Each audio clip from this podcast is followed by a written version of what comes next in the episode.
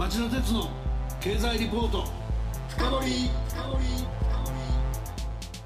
皆さんこんばんは。番組アンカー経済ジャーナリストの町田鉄です。皆さんこんばんは。番組アシスタントの杉浦舞です。さて今夜の町田鉄の経済リポート深掘りのテーマは福島原発廃炉生かされない教訓と反省。世界の英知とマネーを結集し透明性向上をですあと10日余りで人類史上最悪レベルとなった福島第一原発事故から丸9年になろうとしてます。ですがあの原発の事故処理はさまざまな困難が伴い必要な歳月もお金も当初の見込みを大きく上回り新たな国民負担となって我々に降りかかってきてもおかしくない状況にあります。そこで今夜は旧原子力委員会の委員長代理で日本経済研究センターの特任研究員を務めておられる鈴木達次郎特任研究員をゲストにお迎えしてより良い自己処理策について伺おうと思います。鈴木さんこんばんは。こんばんは。よろしくお願いします。こちらこそよろしくお願いしますそれでは CM の後町田さんにじっくりインタビューしてもらいましょう。この番組はエネルギーを新しい時代へジェラがお送りします。こんばんはミスタージェラです。金曜23時皆さんいかがお過ごしですか？え？私ですか？私は今発電しています。海外の電気を。どういうことかって？実は私ジェラは火力発電によって日本の電気の約3分の1を作っている会社なんです。でもそれだけではないんです。アジアや中東北中米など世界中で発電事業を展開している会社でもあるんです。ここフィリピン・ルソン島はただいま22時。3つの発電所から国営フィリピン電力公社を通じて今まさにマニラ首都圏に電気を供給しているところです。おっともうこんな時間ですね。そろそろ次の国に行かないと。なんせ世界中が職場ですから。それでは皆さんまたお会いしましょう。エネルギーを新しい時代へジェラがお送りしました。町田鉄の経済リポート深掘り。では杉浦さんまず鈴木さんのプロフィールをご紹介してください。はい鈴木さんは1951年生まれ1975年に東京大学工学部原子力工学科を卒業。1978年にマサチューセッツ工科大学プログラム修士を修了。1988年に東京大学大学院で工学博士号原子力を取得されました。その後電力中央研究所の研究参事や東京大学大学院法学政治学系の特任教授などを経て2010年から4年2ヶ月にわたって旧原子力委員会の委員長代理を務められました。現在は日本経済研究センターの特任研究員と長崎大学核兵器廃絶研究センターの教授を兼務されています。杉浦さんありがとう。では鈴木さん早速ですが2011年3月11日に起きた東京電力の福島第一原子力発電所の事故とは一体どういうものだったのか、はい、そして事故処理は今どういう段階にあるのか、はい、かいつまんで解説してください。はい。まあこれまで、えー、原子力の歴史始まって以来の最悪の事故、はい、まあチェルノブイリよりもひどい。っていうのは3期の、原発でですねメルトダウンが起きて、はい、しかも4期目でですね使用済み燃料のプールの水がなくなるかもしれないというこれは初めての経験だったんですね。で一つ間違えばもう日本の半分以上がですねあの放射性ガスで覆われるかもしれないという非常に危機的な状況を迎えたという、はい、まあいろいろな条件重なって津波ももちろんなんですがああいう事故が起きたんですが、まあ、幸い逆にまたいろんな条件重なって、うん、とりあえず今の状況で収まったと。しかしすでにですねご存知の通りあの環境汚染から汚染水も溜まっているから溶けた燃料もまだ残ったまま、はい、という非常にですね難しい状況にあるということです。うん。はいそういった意味ではですねその原子力委員会の委員長代理っていう、はい、日本の原子力のコントロールタワーのような場所におられた立場から見てですね、はい、この自己処理が今うまくいってる点と、はい、あまりうまくいってない点っていうのを分けて考えるとどういうことになりますでしょうか？うね、まあ、当時もですね始まって以来経験したことがない事故ですから、まあ、どうやってやっていくのかわけわからないっていう感じだったんですね。したがって一番大事なことはこれ以上事故を重ねない、えー、汚染物質を外に出さないそれから環境に影響を与えないっていう、うん、まあ、これが一番大きなこと。その中で少しずつ、まあ、廃炉や廃棄物を勝負していくという、まあ、そういう意味ではですねまあ今まで8年間ですねあの幸いにもですね二次事故ですね、は起きていない、それからあの深刻なあの被害もまだ起きていない、まあ、多少ですね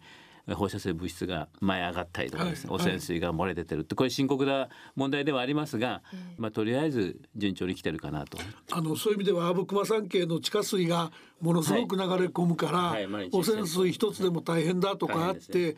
まあ今の状況で足りないっていう議論はあるかもしれないけどあそこまで抑えるだけでも大変な努力だったってことですかね。と思いますね。もうあの本当にその当時のことを考えますと、まあ、よくここまでえー、皆さんやってこられたなというふうに、まあ、現場の方々の努力は本当に経営に表すと思いますね。はい、そこはまあ我々も感謝したいところですね。ですね。はい。ですが一方でですね、はい、これでいいのかっていうのも鈴木さんの目から見れば、はい、いろいろあるんだと思うんですね、はい、ぜひちょっと忌憚のないところを教えてほしいんですけど、ですね当時もですねもちろん技術的に非常に難しい問題であることは間違いないので、もう世界の英知を集めるっていうこれが本当にできてるかどうかがちょっとよくわからない。うん、で2番目はですね社会的な問題として特に地元のその避難した方々やですねこの帰ってきたいと思ってらっしゃる方々、うん、それからその周りのもちろん住民それから日本全体あるいは世界の人たちにとってですね、まあ、信頼性のある仕組みを作らなきゃいけない。透明性と信頼性なんですけど、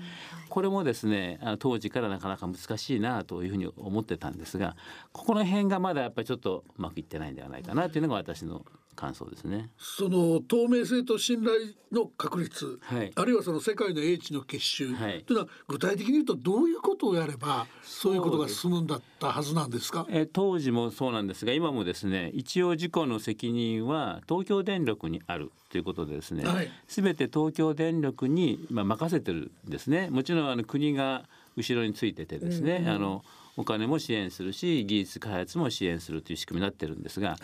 東京電力は事故を起こしたまあ、企業なので、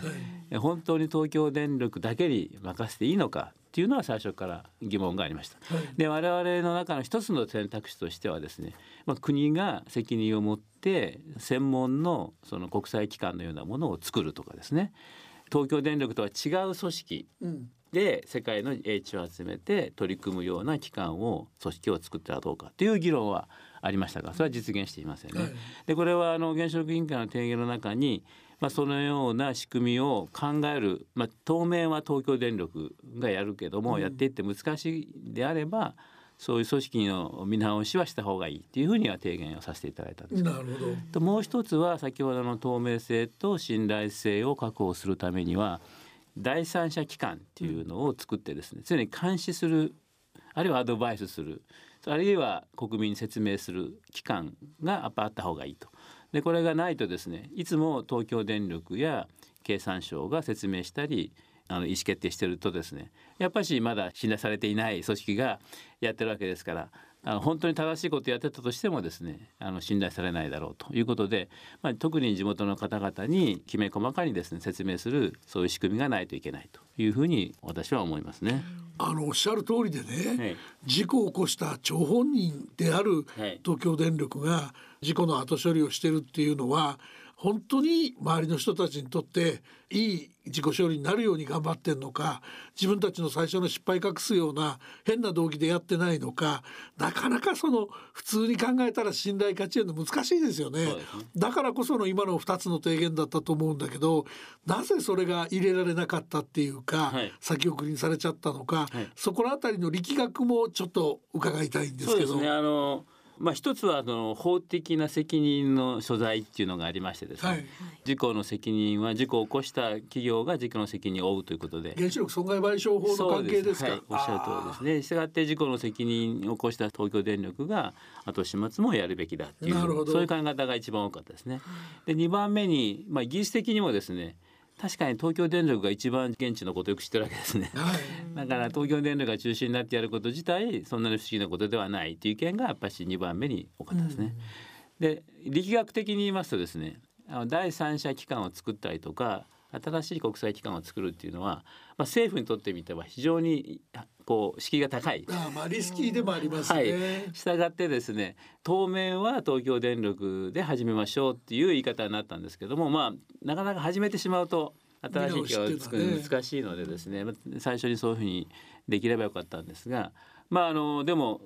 今回こうやってあのお話しさせていただいてますようにですね、まあ、5年とか9年とか10年とかですね一つのまあ節目でですねえ今のままでいいのかっていうのをやるそういう議論をすることは私は大変大事なことだと思いますね。もう任せっきりにしないということは大事だと思いますね。なるほど、ねはい、あのそこの不透明さが残っているものの実例としてね、はい、やっぱりその東京電力だったりそういう責任のある残った国がその汚染水の処理を議論するときに、はい、一般論で私なんかがジャーナリストで取材してると、もうその自然界にもあるようなトリチウムまでその汚染水を処理した後残った水ですからいわゆる汚染水って報道されてるけど処理済み汚染水なわけですから海洋に流してもいいでしょうという議論をもっとストレートにしてもいいと思うんだけど今おっしゃられたような議論が引っかかっちゃってそんなん流したら危ないんじゃないかっていう不信感につながってると思うんですよね。実際のところでもあれは汚染水じゃなくて処理済み汚染水ですよね。その通りですあのあれは処理水と言っていいと思うんですが、はい、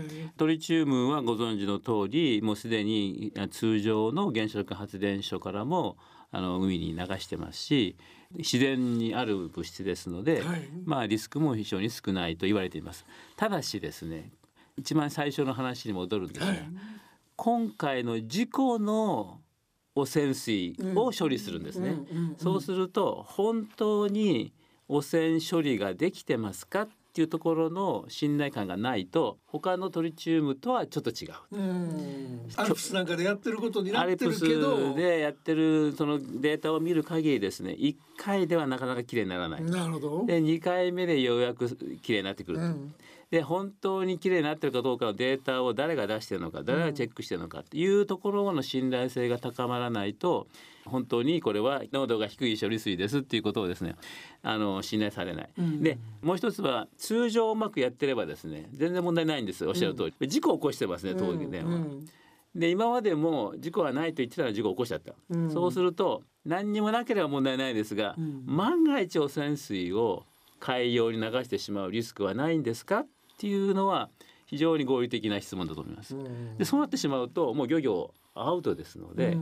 だからその本当に信頼できるかっていうところに今のその難しい問題がある。あのおっしゃる通りそもそも信頼を勝ち得てない人たちが何かをするのにですね、はい、風評被害が起きるかもしれないと。はい、でその漁民の方々はそのまた魚がその売れなくなって大変な損害を被るかもしれないから当然反対だと言ってるわけですけど、はい、それは風評被害だから、うん、それはその国も東京電力も保証する気がないということを言いますよね。そもそもその信頼のない人が本当のこと言ってるかどうか分かんなくてやることなのにで風評被害として間違いなく起きるのにそれは保証しないっていう態度はますます物事の解決を遠くしているように私には見えるんですけど。ですよねやっぱりだからあの汚染水の処理は一応あの小委員会政府の作った小委員会が専門家が議論をして提言を出されているんですね。でそれを見ると、まあ、その中にもですねちゃんとデータのですねチェックは第三者のようなものがちゃんとチェックする必要があるって書かれてるんですね。でもそこだけは言うこと聞かないです政府は。その結論だけ取ってですねいや小委員会は海洋放出がいいと言ってるとあと水蒸気であの放出するっていうのも案が出てますけども、まあ、いずれにしてもですねあの私はその地元住民や漁業の方々がですね信頼できるような仕組みを作ってから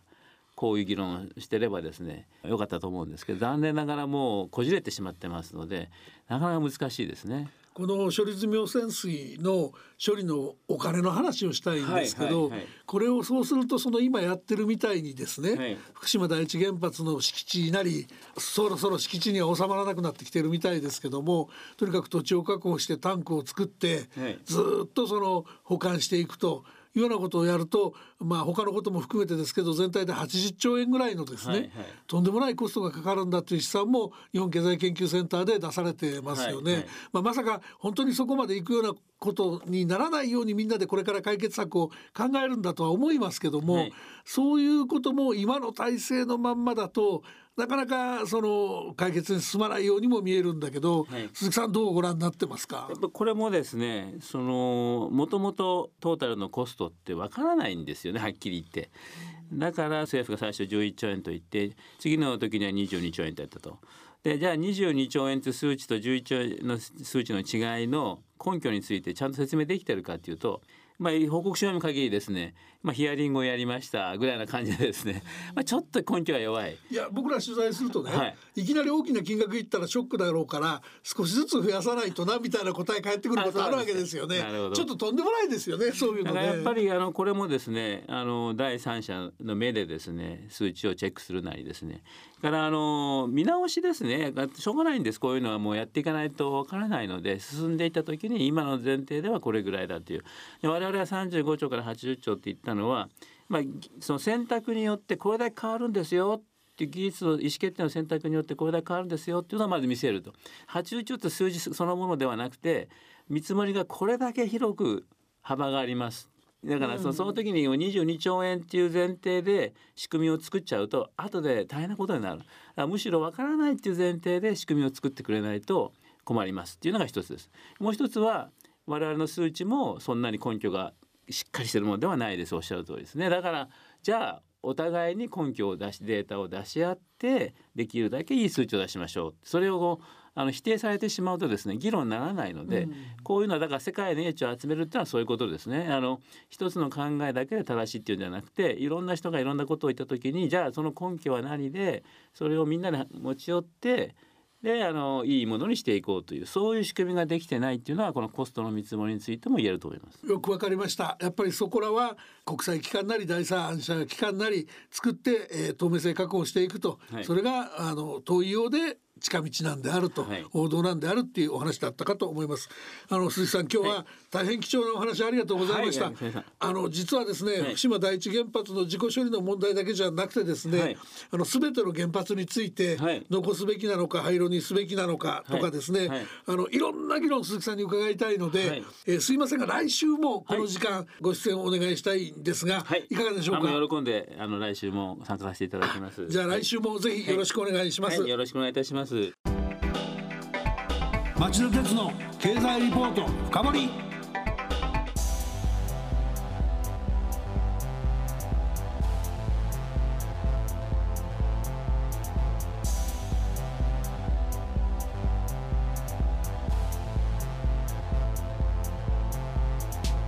杉浦さん、はい、鈴木さんのお話どうでしたか、うんさにあの信頼性と透明性この言葉につきますよね。報道する側の私たちも、まあ、常にウォッチしてどう伝えていくべきかということを非常に考えさせられました。そうだね。リスナーの皆さんはどうお感じになられたでしょうか？